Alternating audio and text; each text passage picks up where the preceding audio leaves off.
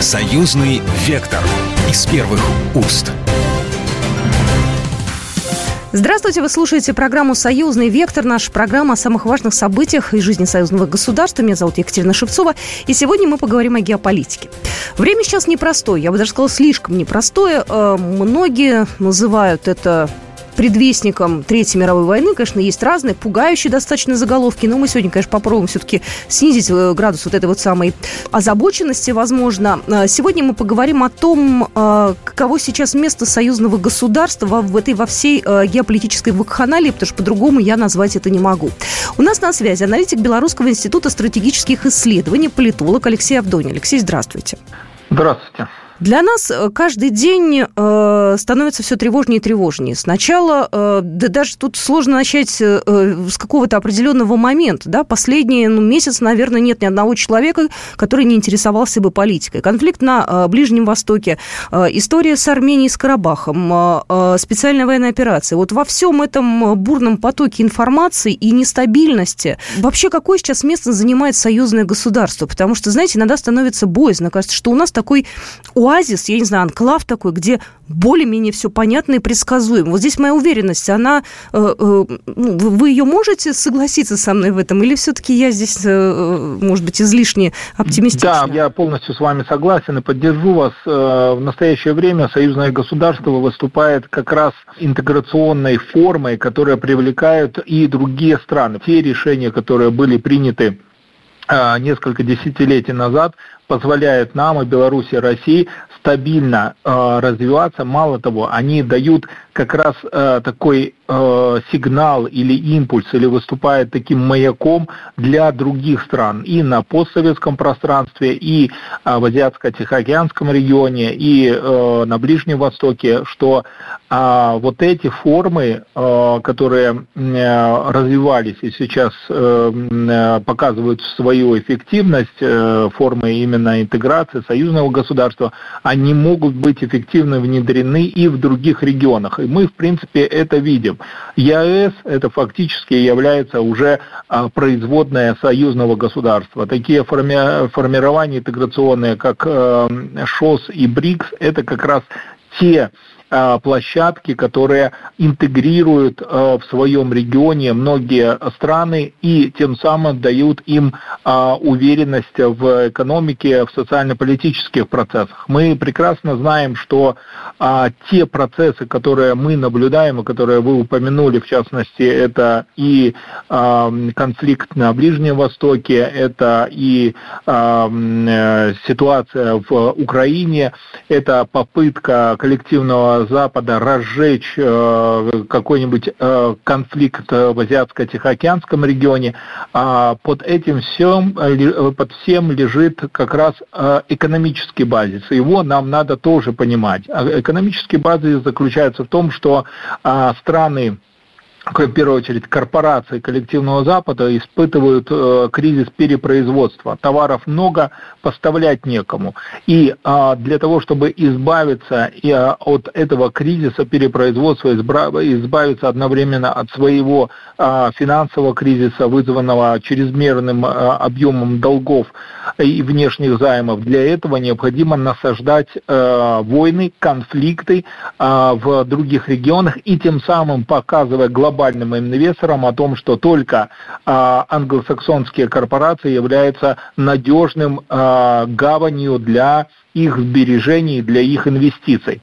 Но э, мы прекрасно понимаем, что э, эта модель, э, она уже претерпевает э, эрозию очень сильно, и э, здравомыслящие э, инвесторы, владельцы капитала начинают, э, естественно, переориентировать э, свои потоки на Азиатско-Тихоокеанский регион, в Россию, в интеграционные объединения, такие как Союзное государство, ЕАЭС, ШОС и БРИКС. Те всплески негодования, которые мы видим со стороны США и попытки устрашить весь мир в виде переброски авиационных различных авианесущих групп в Средиземное море, Э, все это является исключительно попыткой продемонстрировать некую, некую свою прежнюю роль гегемона. Но мы прекрасно понимаем, что а, э, эти военные эм, маневры, они э, под собой ничего не несут, потому что под ними нету а, финансово-экономической основы, нету ресурсов, нету производства, нету технологий. В принципе, э, об этом как раз и недавно заявил президент Российской Федерации Владимир Владимирович Путин, когда на вопрос журналиста об отчете комиссии Конгресса США об якобы э, одновременном ведении двух ядерных войн с э, Россией и Китаем, российский лидер четко определил, что, э, скорее всего, это они сами себя пугают, но весь остальной мир, безусловно, прекрасно понимает, что ничего такого не будет, потому что это ведет к тотальному уничтожению всего человечества на планете Земля. Алексей, скажите, пожалуйста, а что говорят в Беларуси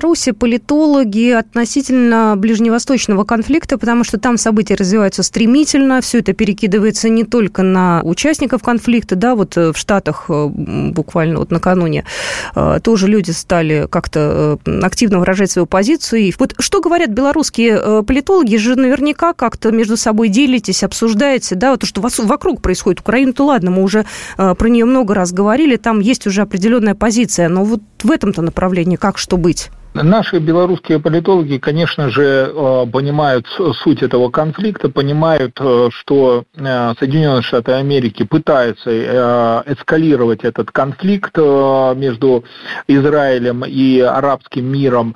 А для чего это надо? Впереди президентские выборы у Байдена, да, его команда, демократические силы все-таки пытаются удержать власть, э, и, естественно, им необходимо а, красочные, победоносные а, картинки для своих избирателей.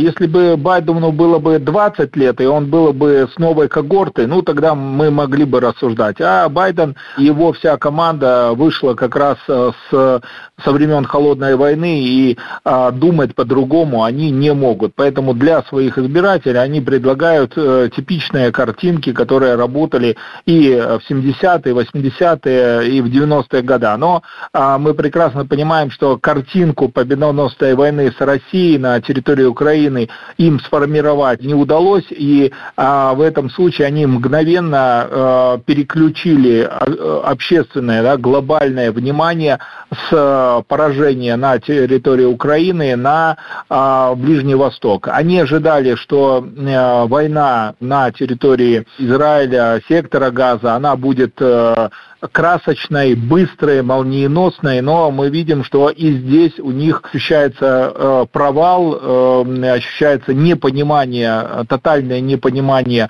э, как разрешить этот конфликт. Они ввязались, думали, что будет э, все по их сценарию, но мы видим, что все идет совершенно по иному сценарию, потому что весь мир восстал против геноцида, который сейчас э, происходит на, против арабского мира. И, конечно же, белорусские вот эксперты, они выступают, самое главное, за а, мирное разрешение данного конфликта, понимая, что война и военные способы, они никогда не приведут к миру и порядку на этой земле. А, Беларусь всегда а, являлась донором мирных переговоров. Наша сторона готова в том числе принять участие в разрешении, мирном разрешении данного конфликта. Этой неделе была встреча министров обороны, э, ну, было заседание, было совещание, Шойгу и Хренин, два министра обороны России и Беларуси, вот обсуждали ситуацию на наших союзных рубежах. А как вы думаете, вот в связи с последними событиями, э, поспокойнее ли там будет? Потому что, ну, опять же, денег будет меньше, интерес будет меньше, то есть, по крайней мере, тут-то мы можем на какой-то момент, то, чтобы выдохнуть, но, по крайней мере, передохнуть, или все равно опасность сохраняется, и есть для нас какая-то угроза? Ну, мы должны прекрасно понимать, что вложив э, миллиарды э, долларов э, в, в этот проект, они от него вряд ли так просто могут отказаться. Они могут снизить интенсивность демонстрации, это по своим глобальным э, медийным площадкам, но э, мы, конечно же, предполагаем, что они продолжат финансирование, продолжат поставку вооружения военной техники туда, наемников, э, и, скорее всего, это такая передышка перед э, неким новым маневром. Но мы, в принципе, понимая их тактику, понимая их цели, должны быть готовыми отразить все эти Э, э, атаки, отразить всю, всю эту, весь этот сценарий. И э, понимать самое главное, что если мы не решим этот конфликт в свою пользу, не устраним эти угрозы, которые идут в сторону союзного государства, то, конечно же, это будет а, Э, таким замороженным конфликтом, который э, легко будет э, использоваться далее непосредственно коллективным Западом для постоянного ослабления нас, отвлечения внимания, ресурсов. А нам этого не надо. Нам надо обеспечение полной безопасности на наших границах. Спасибо большое. Напомню, что вы слушаете программу «Союзный вектор». И только что в нашем эфире был аналитик Белорусского института стратегических исследований, политолог Алексей Авдойн. Алексей, спасибо большое. Спасибо. Ну, мы продолжим программу «Союзный вектор» буквально через пару минут, и мы обсудим ту же самую проблему, но уже с российским э, экспертом. Будьте с нами. «Союзный вектор» из первых уст. «Союзный вектор» из первых уст. Здравствуйте еще раз. Мы продолжаем программу «Союзный вектор». И в этой программе мы говорим о геополитике и о том, как отражаются нынешние текущие события на нашем союзном государстве. И пришло время услышать российского эксперта. У нас на связи Кирилл Евгеньевич Коктыш, профессор кафедры политической теории МГИМО политолог. Кирилл Евгеньевич, здравствуйте. Здравствуйте. Наверняка есть люди, которые думают, ну что нам, да, в России, в Беларуси, там, где это Америка, где этот Ближний Восток, да, от нас это все далеко, нас это вообще-то не касается, у нас там Украина под боком. Вот как вы считаете, то, что сейчас происходит вот за последнюю неделю, то самое обострение, как оно может на нас отразиться и что является, ну, так скажем, конечной целью всей вот этой истории? Вот это обострение, конечно, может оказать крайне серьезное влияние не говоря уже о том, что, в общем-то, есть потенциал втягивания э, в конфликт довольно большого количества крупных игроков, это, собственно говоря, заявка арабского мира на то, что превратится в отдельный и исламского мира, на то, что превратится в отдельный полюс мировой политики. То есть мы видим, что таким полюсом является США, качестве такого полюса является Китай, есть российская заявка на то, чтобы быть полюсом, ну и сейчас возникает, в общем-то, исламский полюс, который таким образом будет проходить проверку на прочность. То есть это, в общем-то, э, неожиданный разворот вот этого конфликта, но я боюсь, что к этому все равно придет. Это не прибавит стабильности, но добавит турбулентности. Что же касательно Украины, то понятно, что в этом плане она оказывается вторых на третьих ролях. Есть достаточно большие шансы и на смену украинского режима. Другой режим, который придет к власти, может исполнить мирным образом российские требования. Они, в свою очередь, не меняли сначала операцию. Это денацификация, демилитаризация и нейтральный статус Украины. Для региона это может иметь в итоге позитивное значение, но при том, что если Ближний Восток взорвется по-большому, то никто не останется в стороне. Начиная там от, э, соответственно, цен на углеводороды, которые, впрочем, взорвут в этом случае европейскую экономику, а Россия и союзные государства а России и Белоруссии окажется вполне, в общем, в таком привилегированном положении. Но есть и ряд других факторов, которые просто, в общем-то, обойти не так не получится. Можно ли сказать, что мы себя уже в какой-то степени обезопасили от каких-то э, мировых таких потрясений, да, ну, как бы сами того даже, может быть, и э, не ставя себе, может быть, даже такую цель, да, уходя от санкций, то есть, э, ну, действительно, там и экономически, и политически, вот на данный момент, насколько союзное государство действительно в помощь нам самим? Весьма сильно в помощь, то есть, если до этого союзное государство было, ну, как, скажем так, запасной вариант, как резервный вариант. Ну, а тут выяснилось, что для совместной кооперации, для построения общей экономики, для построения э, системы глубокого разделения труда, восстановления того, что было в Советском Союзе, это идеальный формат, который прекрасно работает. Беларусь уже стала вторым промышленным сердцем союзного государства в полной мере, потому что первое сердце, понятно, это российский ВПК, но это не гражданская промышленность.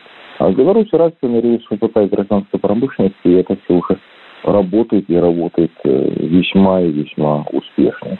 Ну, то есть оно, в общем-то, не вышли на максимальные обороты, но уже можно говорить о такой заведомой успешности вот этого вот варианта. США очень активно сейчас работает на постсоветском пространстве, ну, посмотреть на ту же Армению, да, как э, там ситуация развивается и развивалась. Насколько сейчас союзное государство становится для некоторых стран привлекательным? И может, могут ли они сейчас действительно как-то вот пойти в нашу сторону? Я сейчас не беру Абхазию, да, Абхазия – это совершенно другой вариант. Э, там никогда не было никаких сомнений. Я сейчас говорю про другие страны, которые, возможно, поменяют там, не знаю, свой вектор. Ну, такая, может, фантастическая где-то ситуация, но тем не менее. Понимаете, другие государства поменяют свой вектор только при смене элит.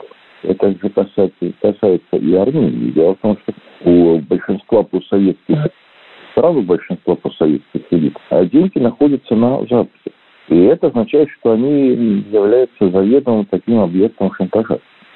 Когда им, в общем-то, диктуют и объясняют, что им нужно делать, противном случае они просто лишатся своих вкладов. Эта проблема России уже более-менее выигралась, когда выяснилось, что хранить там деньги – это э, неразумное и даже очень провальное и опасное решение.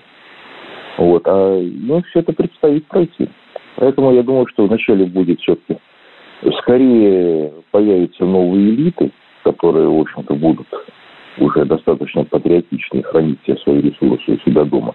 Вот. А потом уже будет начаться вот этот процесс вот переориентация геополитическая, потому что в интересах народов, конечно, теснейшая интеграция именно на евразийском пространстве.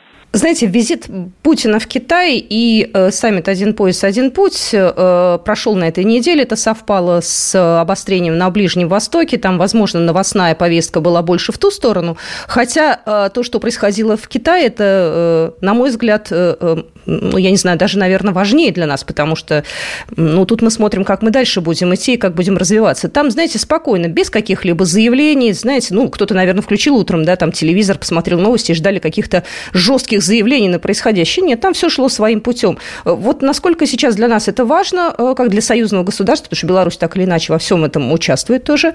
Вот. Э, что можете вот по поводу этого мероприятия сказать? Ну, это крайне важно. Я напомню, что Беларусь является единственной стороной в проекте «Пояс и путь», на территории которой создан крупный логистический хаб. Все остальные хабы находятся на территории Китая. Беларусь является таким ключевым и очень важным участником этого проекта.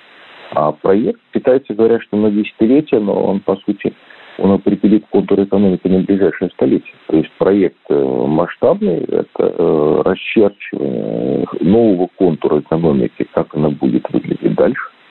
То, что и Россия, и Беларусь заинтересованы в этом проекте, делают на него ставки, выигрывают от его существования и реализуют рядом и свои проекты, это на самом деле крайне значимая и крайне весомая вещь, потому что центр развития глобального возвращается снова на восток, где он, собственно говоря, всю жизнь и был. Вот это только последние пару сотен лет Запад перехватил. Что в мировой истории, да, пара сотен лет? Так.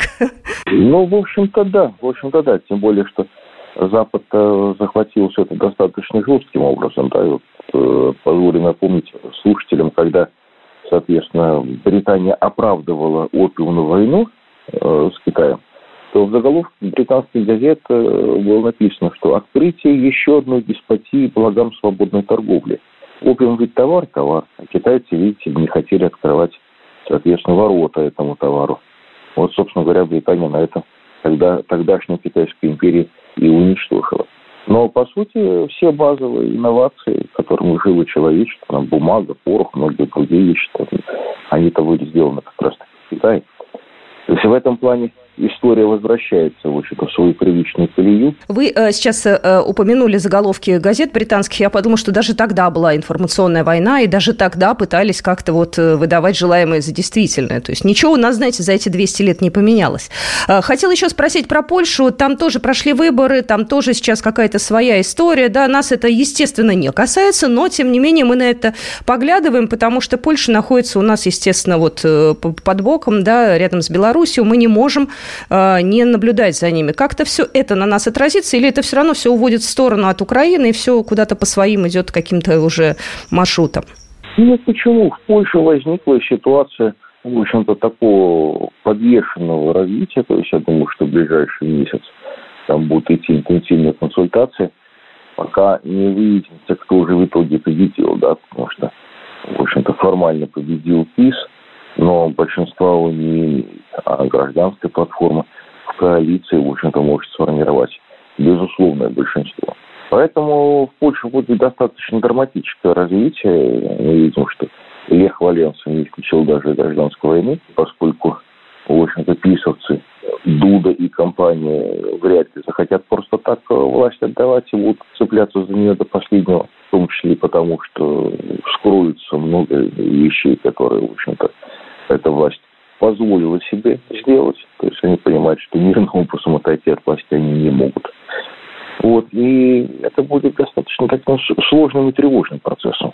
Но в любом случае ситуация, когда Польша будет сейчас разбираться сама с собой, она, ну, наверное, будет таким стабилизирующим фактором для региона, если только, не дай бог, конечно, Польша не будет гражданской войны. Потому что в этом случае дестабилизация может оказаться весьма существенной и весьма и весьма, в общем-то, такой негативной. А вот внутренние, соответственно, разборки по поводу того, кто прав, кто нет, кто должен править и как должен править, ну, я думаю, что Польше давно пора это сделать. Ну и последний вопрос. Помните, когда было обострение с Китаем и с Тайванем, э, тогда все заговорили про часы судного дня, все замерли, узнали про такое определение. Вот на данный момент, как вы думаете, если говорить о тех самых часах судного дня, мы в каком э, находимся шаге от э, точки невозврата? Ну, мы пока не, не, не стали ближе. То есть я бы не оценивал вероятность ядерной войны на сегодня как э, сильно повысившуюся. Вот. Мы видим, что ставки на разжигание конфликта на Ближнем Востоке, они, в общем-то, делаются весьма и весьма существенные. Вот, и главный бенефициар здесь как раз Соединенные Штаты. Мы же понимаем, понимаем, что, в общем-то, вот эта вот э, заваруха, э, она очень, очень хорошо организована, и понятным образом она без спецслужб не обошлась. Значит, есть расчет, значит, есть некая стратегия. Оно же предполагает высокорисковую игру, но я думаю, что игру без применения ядерного оружия. И в этом плане мы видим, что вне зависимости от того, как планировались вот эти вот исходы, как планировалось развитие, оно сейчас явно идет не по тому плану, по которому хотел бы Вашингтон, чтобы оно двигалось. Так что есть пока будем внимательно за этим наблюдать. Я напоминаю, сегодня в нашем эфире был Кирилл Коктыш, профессор кафедры политической теории МГИМО. Ну и на этом программу «Союзный вектор» мы заканчиваем. С вами была Екатерина Шевцова. До свидания. Программа произведена по заказу телерадиовещательной организации Союзного государства. «Союзный вектор» из первых уст.